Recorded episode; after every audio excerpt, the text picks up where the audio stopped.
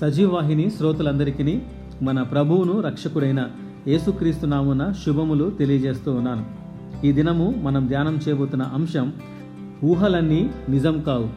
యోహాను రాసిన సువార్త పదమూడవ అధ్యాయము ముప్పై ఏడవ వచనంలో అందుకు పేతురు ప్రభువా నేనెందుకు ఇప్పుడు నీ వెంట రాలేను? నీ కొరకు నా ప్రాణము పెట్టుదునని ఆయనతో చెప్పాను. ఊహించుకొనుటలో మనిషి ఆనందపడతాడు. ఊహ అనేది ఎప్పుడు మనిషి సామర్థ్యం మించి ఉంటుంది. ఊహలలో బ్రతకడం ప్రమాదకరం. అది సోమరులను గాను నమ్మక ద్రోహులను గాను చేస్తుంది. మనము చేయలేనివి ఊహలలో ఊహించుకుంటూ బ్రతకడానికి ఇష్టపడతాం. ఊహలు ఎందుకు ప్రమాదకరం అంటే అవి మనలను ఈ లోకంలో అందరికంటే గొప్పవారమని బలవంతులమని జ్ఞానవంతులమని ప్రవర్తించేలా చేస్తుంది. మనలో ఉన్న అసలైన సామర్థ్యమును చంపేస్తుంది. నోవాహు సమయంలో జలప్రలయం చేత భూమి తుడిచివేయబడటకు కారణం మనిషిలోని ఊహలే.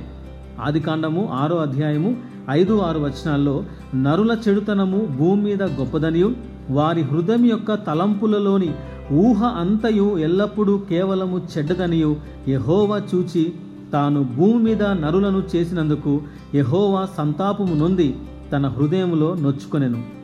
సాతాను ఈ ఊహలతోనే దేవుని చిత్తమును అపార్థము చేసుకునేలా చేసి పాపమునకు ప్రేరేపిస్తాడు.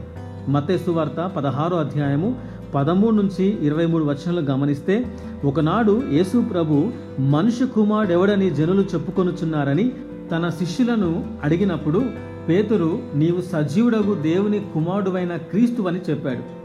తరువాత యేసు ప్రభు అనేక హింసలు పొంది చంపబడి మూడో దినమున లేచుట అగత్యమని చెప్పినప్పుడు పేతురు తనకు దేవుని జ్ఞానమున్నదని ఊహించి దేవుని చేత గద్దించబడ్డాడు.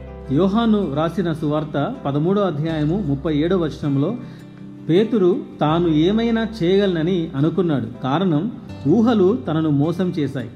ఏ దేవుని కొరకు ప్రాణం పెట్టుదునని చెప్పాడో చివరికి ఆయనెవరో నాకు తెలియదని ఒట్టు పెట్టుకున్నాడు. ప్రియ విశ్వాసి మనం ఎప్పుడు ఊహలలో బ్రతకకూడదు. వాస్తవంలో విశ్వాసముతో బ్రతకాలి.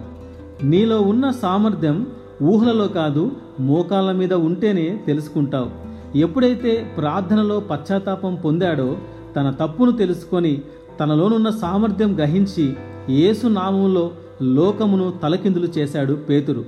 ఇలాంటి పేతురును దేవుడు నీలో చూడాలనుకుంటున్నాడు. నీవు సిద్ధమా? ఇటు మాటలు దేవుడు దీవించునుగాక. ఆమెను.